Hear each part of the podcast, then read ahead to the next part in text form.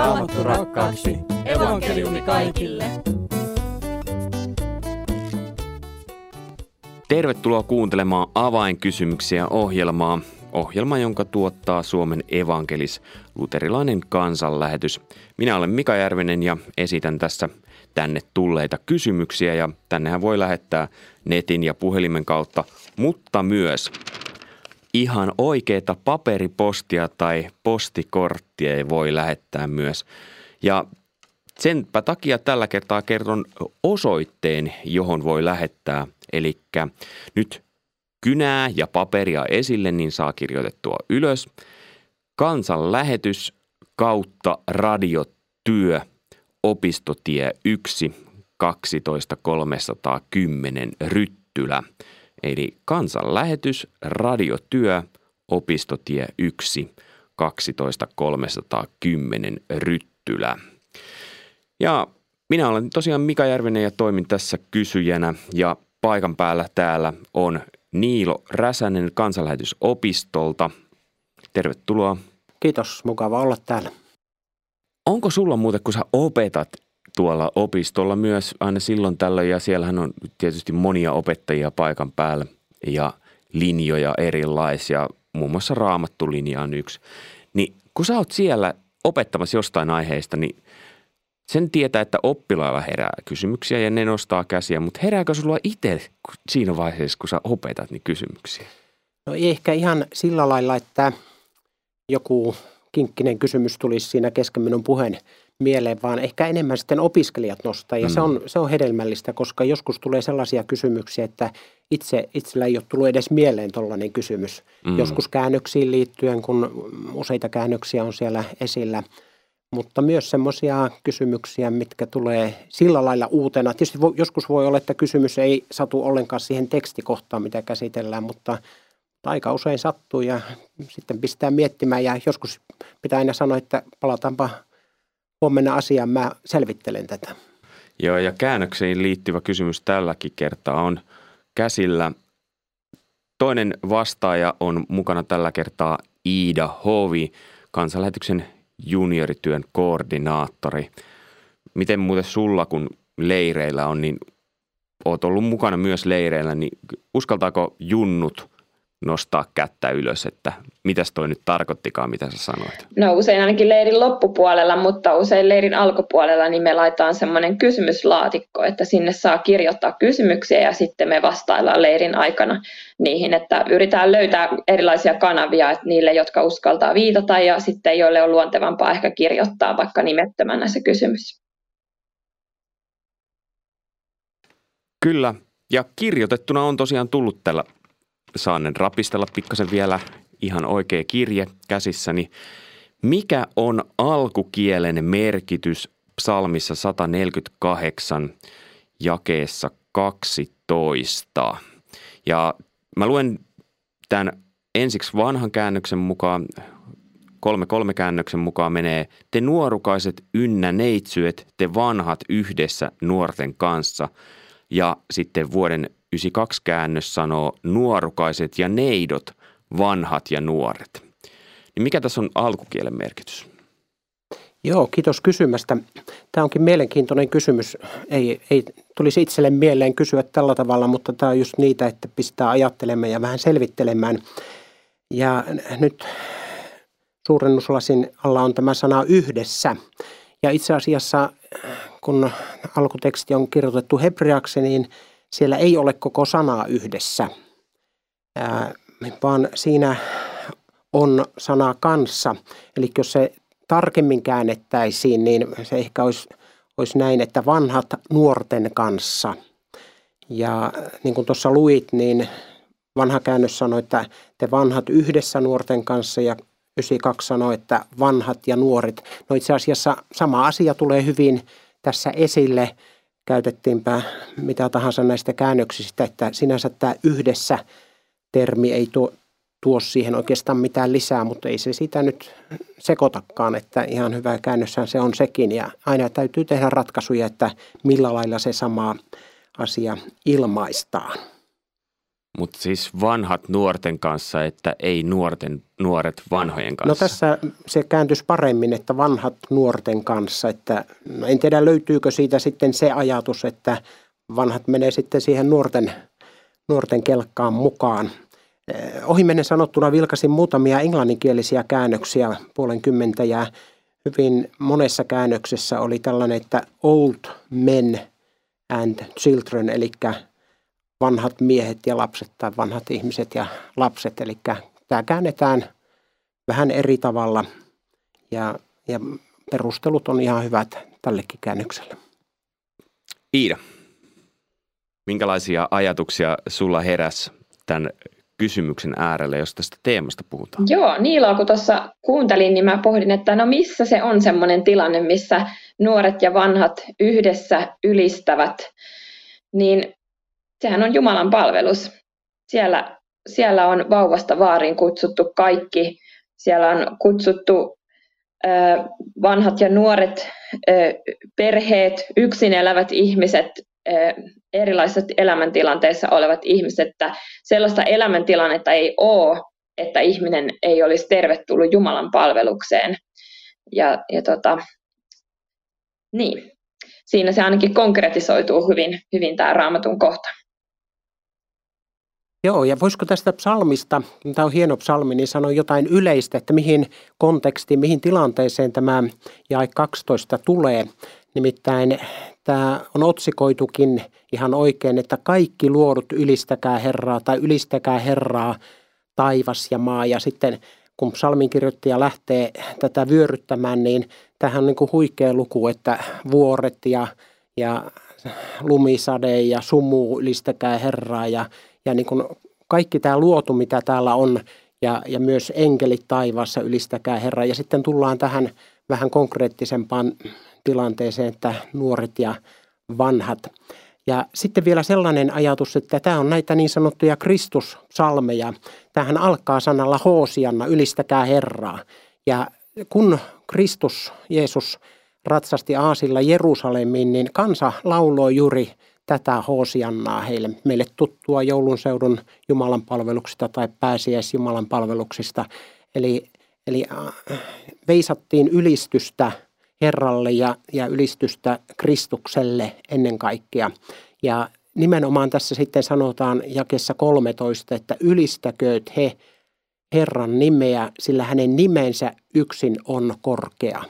Me tiedetään, että Kristuksen nimi yksin on korkea, hänen nimi on ylempi kaikkia muita nimiä ja kaikki kerran tämän nimen ja Kristuksen edessä polvistuvat.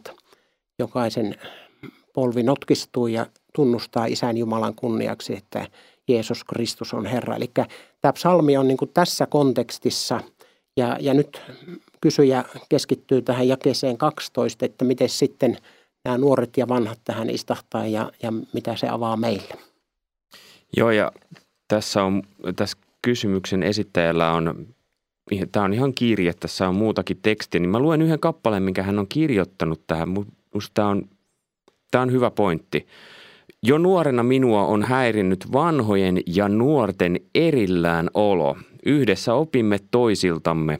Parhaat ystävät olen saanut aina iäkkäistä ihmisistä, eikä huumorin kukkakaan ole puuttunut. Niin minkälaisia ajatuksia tämä kyseinen lause herättää, että joskushan tuntuu kyllä se on ihan totta, että on vähän sille, että on kansanlähetyspäivätkin, niin siellä on välillä nuorten toimintaa ja sitten samaan aikaan on raamattuopetus menemässä vanhoille, van, vanhemmille. Joo, tuota, jos ajatellaan vaikka kansanlähetyspäiviä, niin toisaalta se on hieno rakenne, että siellä on paljon yhteistä, oikeastaan mm. suurin osa yhteistä, mutta sitten on myös tarjotaan ruokaa vähän eri-ikäisille samalla lailla kuin ruokalassa, niin ei me nyt ihan vastasyntyneelle niin, niin tuota, karjalanpaistia anneta, että otetaan tämäkin huomioon, että kyllä me varmasti tarvitaan tämmöistä ää, kohdeajattelua ja kohdetoimintaa nuorille, nuorekasta toimintaa, mutta ettei karsittaisi pois sitä rikkautta, mikä on siinä, että kaiken ikäiset ollaan niin kuin perheenä koolla. Rikkaus oli ihan älyttömän hyvä sana. Iida, sulla on joku mielessä, mutta sä, kun sä teet junnutyötä, niin Ootko sä huomannut tämän rikkauden eri-ikäisten välillä siellä? Joo, kyllä. Ja kyllähän siinä tulee ihan erilainen vaikka pyhäkoulu, jos siellä on vaikka 3-12-vuotiaita lapsia. Se on aika haaste kyllä sille opettajallekin sitten puhua niin, että pienemmät ymmärtää ja toisaalta sitten taas vanhemmat lapset ei turhaudu. Mä oon itse kasvanut sellaisessa seurakunnassa, missä kaikkien ikäiset oli kaikissa tilanteissa aina yhdessä ja mä oon siitä kiitollinen. Ja siinä on hyviä puolia, mutta ihan niin kuin Niilo sanoi, niin on myös tärkeää, mun mielestä niin kuin molempi on parempi, että on myös tilanteita, jossa annetaan sitten juuri sille ikäryhmälle, kohderyhmälle sopivaa suunniteltua ruokaa. Että tota, voi käydä myös niin, niin kuin mulle kävi, että mä olin 18 ja mä vieläkin ihmettelin, että mitä ihmettä se tarkoittaa se Jumalan karitsa tai vanhurskauttaminen.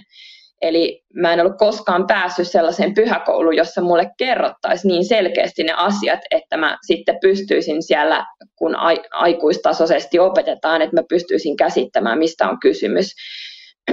eli, eli, eli on hyvä, että seurakunnassa on eri-ikäisille kohdennettua toimintaa, mutta sitten on se Jumalan palvelus, mihin tullaan yhdessä koolle ja, ja tota, ollaan yhtenä seurakuntana luotuina luojamme edessä, niin, niin se on myös tärkeää.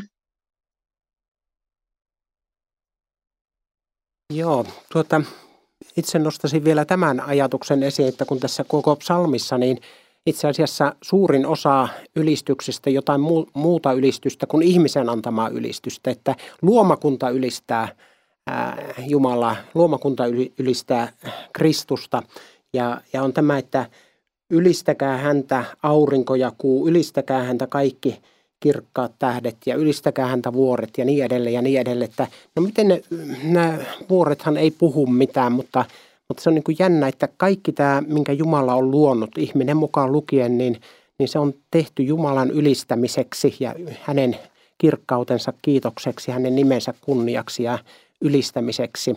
Ja sitten me huomataan, kun Paavali puhuu näistä asioista, niin – niin hän sanoo, että itse luomakuntakin huokaa ja odottaa tätä lunastusta. Eli tämä lunastus on jotenkin niin kuin vielä enemmän kuin pelkästään, että minun synnit on sovitettu, mikä on tietysti meille henkilökohtaisesti se kaikista tärkein. Mutta että tämä Jumalan luoma maailma, niin, niin se on tarkoitettu hänen ylistystään varten, vaikka se elää tällä hetkellä orjuutetussa asemassa syntien lankemuksen seurauksena. Tämä huikea näköala mitä ei tule ehkä ajatelleeksi. Ja itse pysähdyin nyt tämän kysymyksen edessä, kun rupesin tätä psalmia tutkimaan, että, että se on niin kuin valtava näköala, että kaikki tämä luomakunta, se on Jumalan käden jälkiä ja siinä näkyy hänen tekonsa ja hän on kaiken ylistämisen arvoinen ja hän myös lunastaa luomakunnan. Iida. Mm, joo, ja sitten jotenkin, että, että miksi Jumala viisaudessa on nähnyt niin kuin hyväksi ylistää yhdessä, niin se, että kun me ollaan yhdessä ja me katsotaan ympärillemme, jos ajatellaan vaikka sitä seurakunnan Jumalan palvelusta, jossa on eri-ikäisiä lapsia ja aikuisia ja vanhuksia, niin kun mä katson ympärille, niin jos se synnyttää mun sydämessä niin kuin ylistystä, että mä katson sulosia pikkusia lapsia, jotka telmiä konttaa siellä, niin mä muistan, että miten minunkin elämä on Jumalan lahja ja jokaisen ihmisen elämä on Jumalan lahja. Se synnyttää mun sydämessä ylistyksen. Tai kun mä katson vanhusta, niin mä saan olla kiitollinen kaikesta siitä, mitä mä oon hänen elämän kautta saanut ja edelleen saan niin kuin, kokea viisautta ja kaikkea sitä hyvää, hyvää elämän kokemusta. Ja, ja myöskin mä muistan, kun mä katson vanhusta, niin myös mun oman elämän rajallisuuden. Ja sitten siitä nousee taas se ymmärrys, että tämä elämä ei ole itsestään selvää tai tämä päivä tai tämä hetki ja se rajallisuus synnyttää kiitollisuutta ja ylistystä Jumala. Että kiitos tästä hetkestä. Että et jotenkin niin Jumala on viisas, kun se yhteen tuleminen jo tuottaa sen ylistyksen. Se on hieno. Ja kertooko tämä myös sen, että ylistäminen ei ole vain sanallista, että, että kyllähän me itsekin tiedetään, että voi olla, että parhaimmat hetket on silloin, kun sydän ylistää ja se ei välttämättä tule suusta ulos se ylistys. Ja hyvä, ehkä suomalaisille olisi hyväkin, että sitä tulisi vähän enemmän suustakin ulos, mutta että, että miten niin kuin sydän voi olla kiitollinen ja ylistysmielellä. Ja samoin koko Jumalan luomakunta. Eli rohkaistaan olemaan yhdessä seurakuntana. Juuri näin ja rohkaistaan myös siihen, että keskuksessa olisi Kristus ja silloin me tajutaan, että hän on ylistämisen arvoinen ja se tulee tavallaan niin kuin Manulle illallinen. Se on, silloin kun Kristus, Kristusta pidetään oikein esille ja hänestä saarnataan, niin sen hedelmänä on ylistys. Hei, kiitos oikein paljon Iida Hovi yes. ja kansanlähetyksellä tulee taas ensi kesänä leirit ja Iidakin jossain määrin ainakin on suunnittelun vaiheessa mukana siellä.